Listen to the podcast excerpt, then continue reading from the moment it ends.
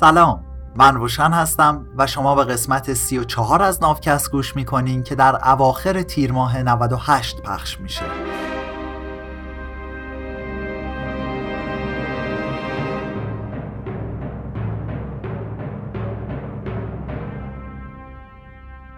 تو نافکست من در حال ترجمه و تعریف کتاب سیپینز نوشته یووال هراری هستم. امید نافکست اینه که تعصب و خود برتربینی از اطرافمون دور بشه و جاش رو به برابری بده. ما به آخرای فصل سه از کتاب رسیدیم.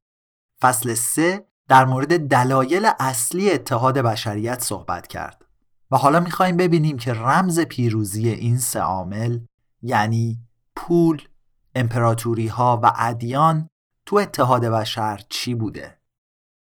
این قسمت سفسته گذشته نگری یا The Hindsight Fallacy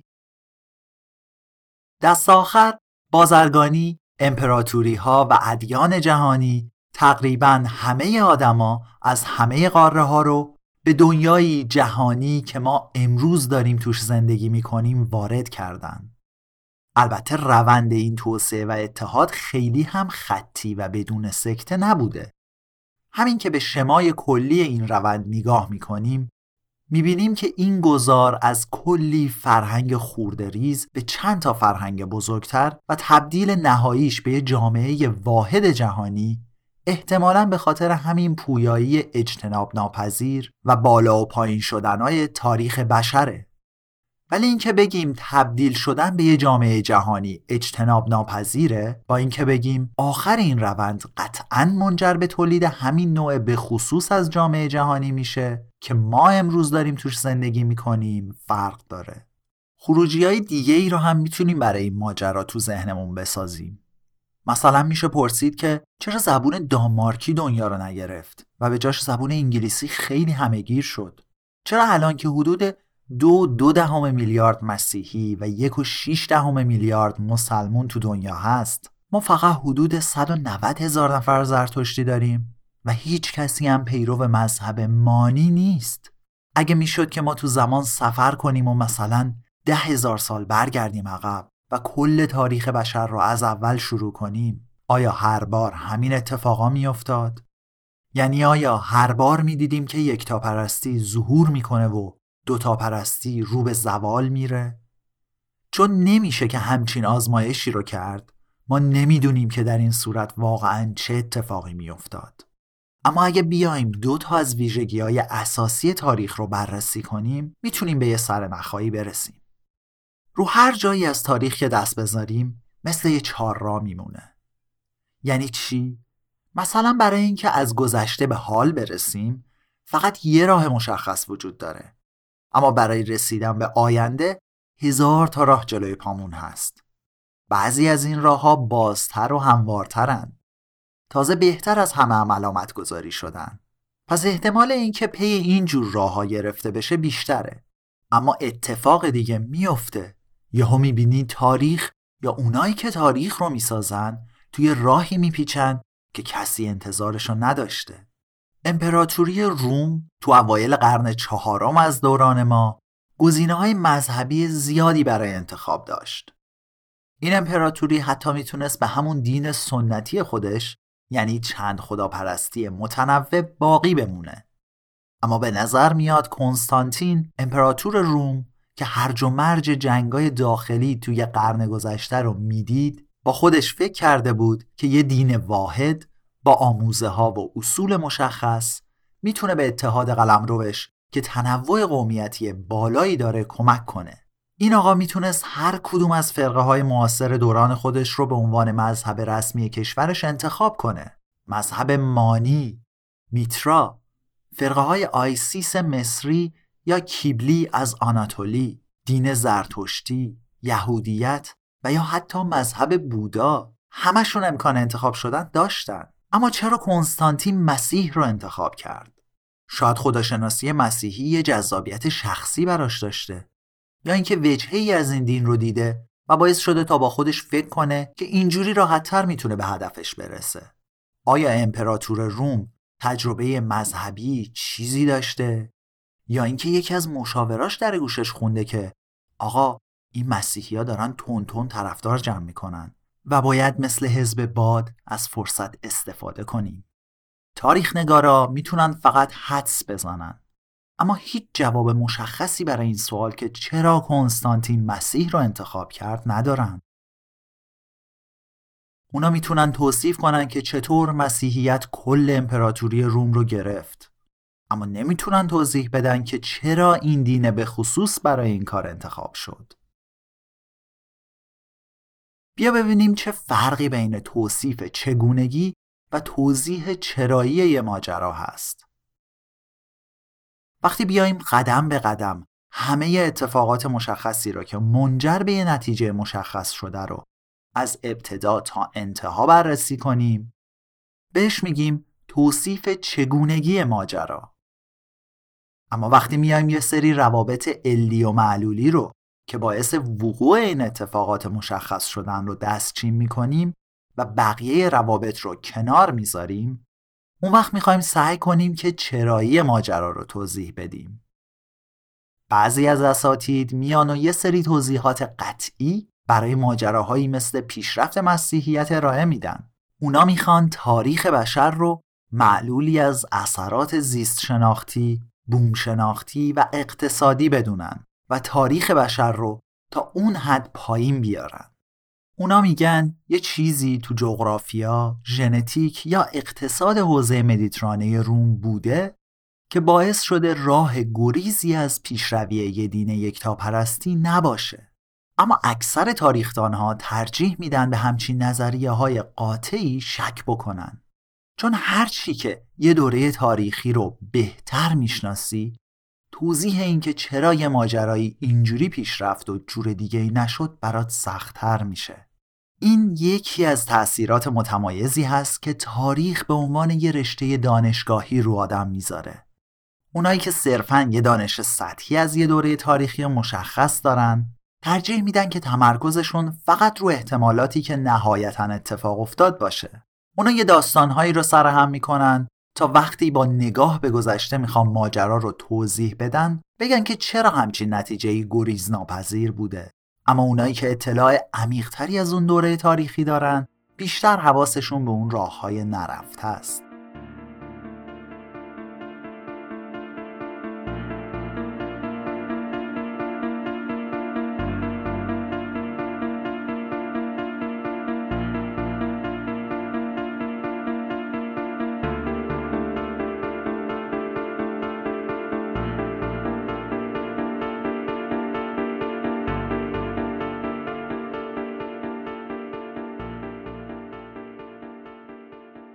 راستش اونایی که همون دوران زنده بودن یعنی همونایی که بهتر از همه اون دوران رو میشناختن کمتر از همه در این مورد ایده دارن. برای رومی های عادی تو دوران کنستانتین آینده یه جای تیره و مهالود بوده. تاریخ یه قاعده ای داره که مولا درزش نمیره. اونم اینه که وقتی به گذشته نگاه می‌کنیم و وقوع یه ماجرایی به نظرمون اجتناب ناپذیر میاد تو دوران خودش وقوع همون اتفاق به هیچ عنوان واضح و آشکار نبوده این روزا هم ماجرا همینه هیچ فرقی نکرده آیا بحران اقتصادی جهانی تموم شده یا قرار بدتر بشه؟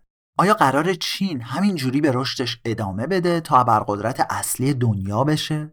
آیا ایالات متحده هژمونی و برتری خودش رو از دست خواهد داد؟ آیا این بنیادگرایی دینی یکتاپرستا که یهو دور برداشته بین آیندگان طرفدار خواهد داشت؟ یا یه بلبشوی منطقه‌ایه که اهمیت دراز مدت زیادی برامون نداره؟ خانوم آقا این مسیری که ما داریم میریم قراره به کجا ختم بشه؟ به فاجعه زیست محیطی یا یه بهشت تکنولوژی و فناوری؟ برای هر کدوم از این نتیجه ها میشه دلیل و برهان های خوبی آورد. ولی هیچ راهی وجود نداره تا با اطمینان بدونیم که کدوم یکی از اینا قرار اتفاق بیفته. مردم تو آینده و بعد از چند دهه دیگه برمیگردن و به عقب نگاه می‌کنن. اون وقت با خودشون فکر می‌کنن که جواب همه این سوالا خیلی هم معلوم بوده. داخل پرانتز من یادآوری کنم که این کتاب سال 2011 نوشته شده و بعد سال 2014 به انگلیسی بازنویسی میشه. الان سال 2019 اما حرفایی که زده میشه هنوزم به شدت صدق می‌کنه. یعنی حداقل توی این یکی دو دهه گذشته چیزی عوض نشده. دنیا هنوز درگیر همون اتفاقاته. ما هیچی نمی‌دونیم. هر کسی هم که بیاد بگه معلومه داره چی میشه مشخصا از همه کمتر می‌دونه. هیچکی از آینده خبر نداره.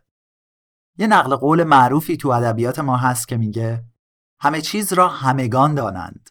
و همگان هنوز از مادر نزادند. پرانتز بسته. اتفاقایی که از نظر مردم همون دوران احتمال وقوع کمتری داشتن بیشتر به واقعیت تبدیل میشن. و این موضوعیه که حتما باید روش تاکید بشه. سال 306 که کنستانتین رو تخت امپراتوری نشست مسیحیت چیزی جز یه فرقه زیرزمینی از شرق امپراتوری نبود. اگه اون موقع در می اومدی و می‌گفتی همین فرقه قرار مذهب رسمی امپراتوری روم بشه ملت اونقدر مسخرت می‌کردن که خودت از اتاق بری بیرون.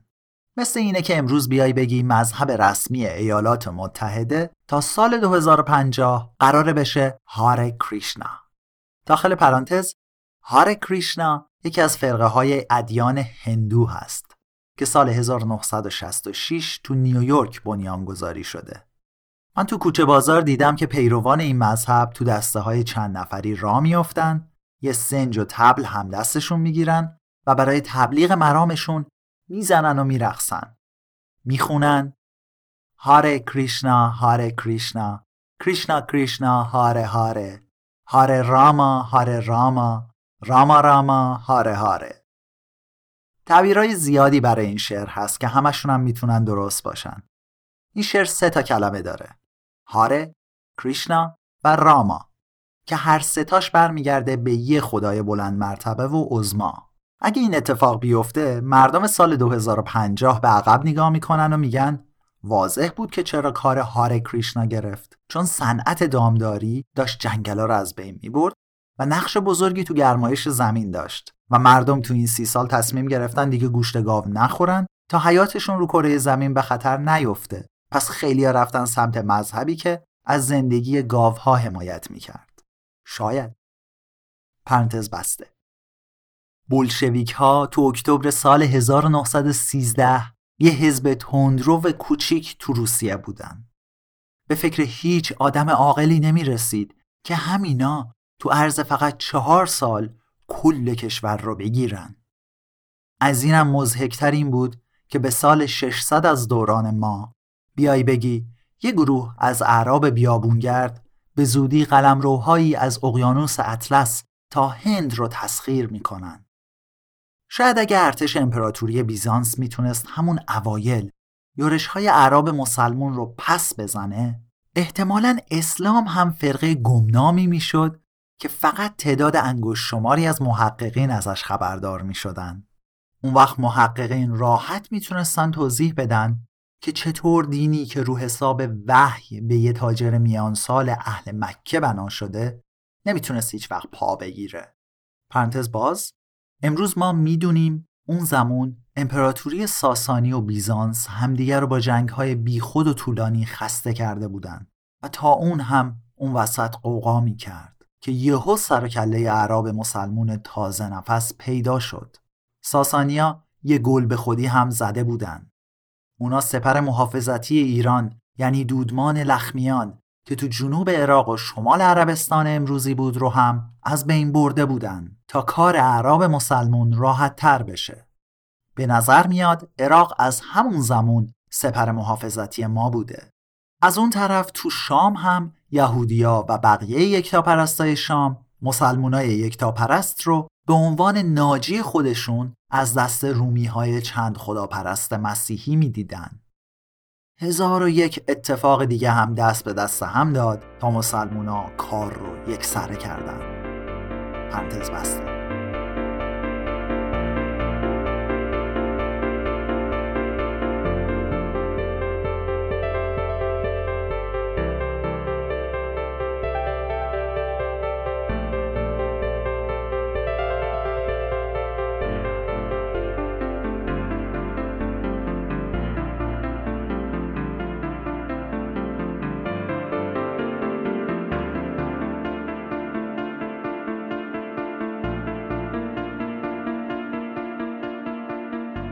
اینجوری هم نیست که هر اتفاقی ممکن باشه.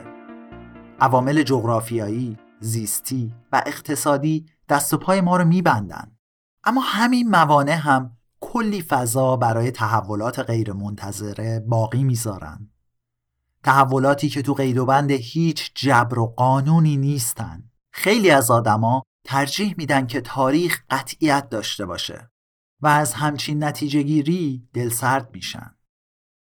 جبرگرایی یا همینی که معتقد باشیم تقدیرمون از اول تعیین شده و تغییر ناپذیره می‌تونه برامون جذاب باشه این یعنی اینکه دنیا و اعتقادات ما محصول گریزناپذیر تاریخ هستند و کاملا طبیعی هن.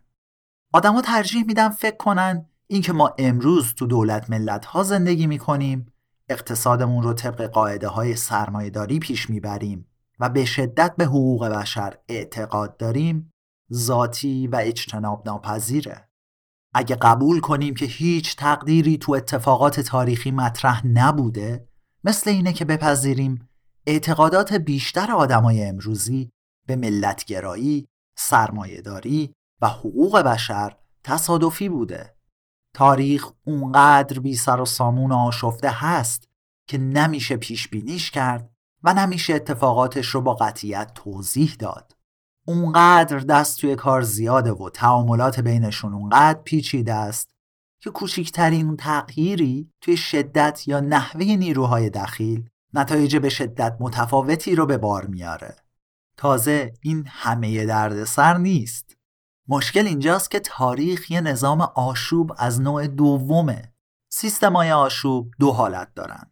حالت اول هرج و مرج اینه که آشوب نسبت به پیش های دوروبرش واکنش نشون نمیده. مثل آب و هوا. که پیش های هواشناسی باعث تغییر هوای فردا نمیشن.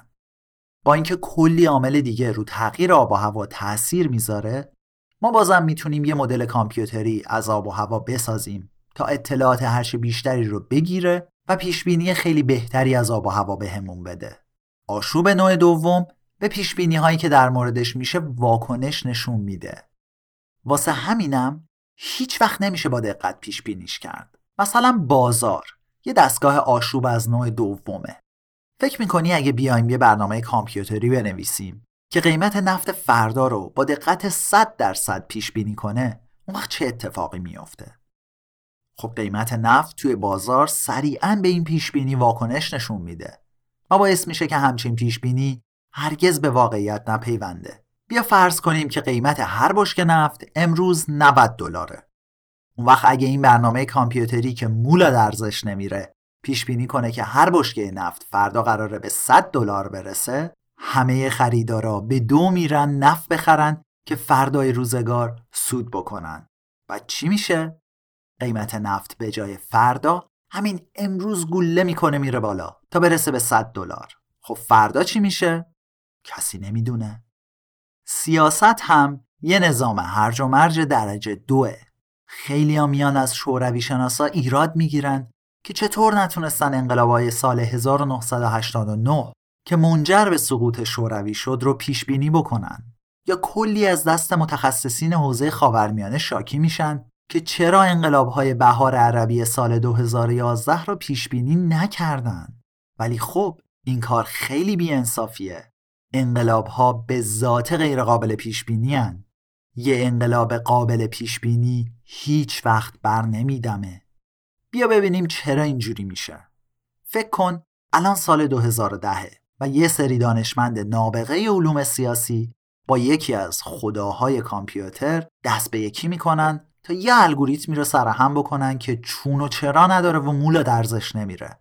یه رابطه کاربری خیلی جذابم براش می‌سازن و به اسم پیشگوی انقلاب میارنش تو بازار.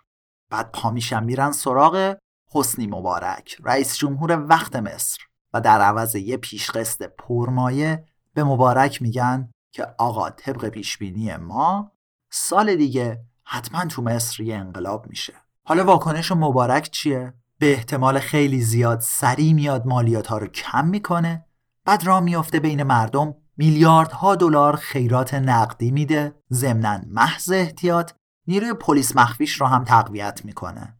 این پیش دستی ها جواب میده. اون سال میاد و میره و در کمال شگفتی خبری از انقلاب نیست. حالا مبارک میاد میگه پول منو پس بدین. سر دانشمندا داد می‌زنه که این الگوریتم بیارزشتون بخور تو سرتون. من به جای خیرات این همه پول آخرش می‌تونستم یه قصر دیگه برای خودم بسازم. دانشمندا هم میگن که خوب انقلاب نشد چون ما پیش بینیش کردیم دیگه. مبارک جواب میده که شما هم عجب پیغمبرایی هستینا اتفاقایی که قرار نیست بیفتن رو پیش بینی می‌کنین. و در حالی که به ماموراش میگه اینا رو بگیرن ادامه میده که من اگه همچین چیزی می‌خواستم تو بازار قاهره ده تا ده تا از اینا ریخته. می‌رفتم یه دو جیم مفت ور میداشتم. حالا که اینجوره اصلا چرا باید تاریخ رو مطالعه کنیم؟ برعکس علوم فیزیک و اقتصاد تاریخ راهی برای پیش بینی های دقیق نیست. تاریخ به درد خبر از آینده نمی‌خوره. ما تاریخ رو می‌خونیم تا افق دیدمون باز بشه تا بفهمیم که اوضاع امروزمون نه طبیعیه و نه گریز ناپذیر و نتیجتا این که احتمالات پیش رومون خیلی بیشتر از چیزی هست که می‌تونیم تصورش رو بکنیم مثلا با مطالعه چگونگی سلطه اروپایی ها به آفریقایی ها می‌فهمیم که هیچ بخشی از سلسله مراتب نژادی طبیعی و اجتناب ناپذیر نیست و میشه دنیا رو جور دیگه ای چید. این پایان قسمت سی و چهار از ناوکست بود. تو این قسمت شنیدیم با اینکه می‌دونیم تاریخ چطور شکل گرفته اما نمی‌دونیم که چرا این شکل رو به خودش گرفته. و با مطالعه تاریخ می‌فهمیم که هیچ سرنوشت و تقدیری برای ما مقدر نشده و کسی نمی‌تونه آینده رو پیش بینی کنه و وعده بده. ناوکست رو من روشن با کمک کریشنا برای شما می‌سازیم. دمتون گرم و خوش باشید.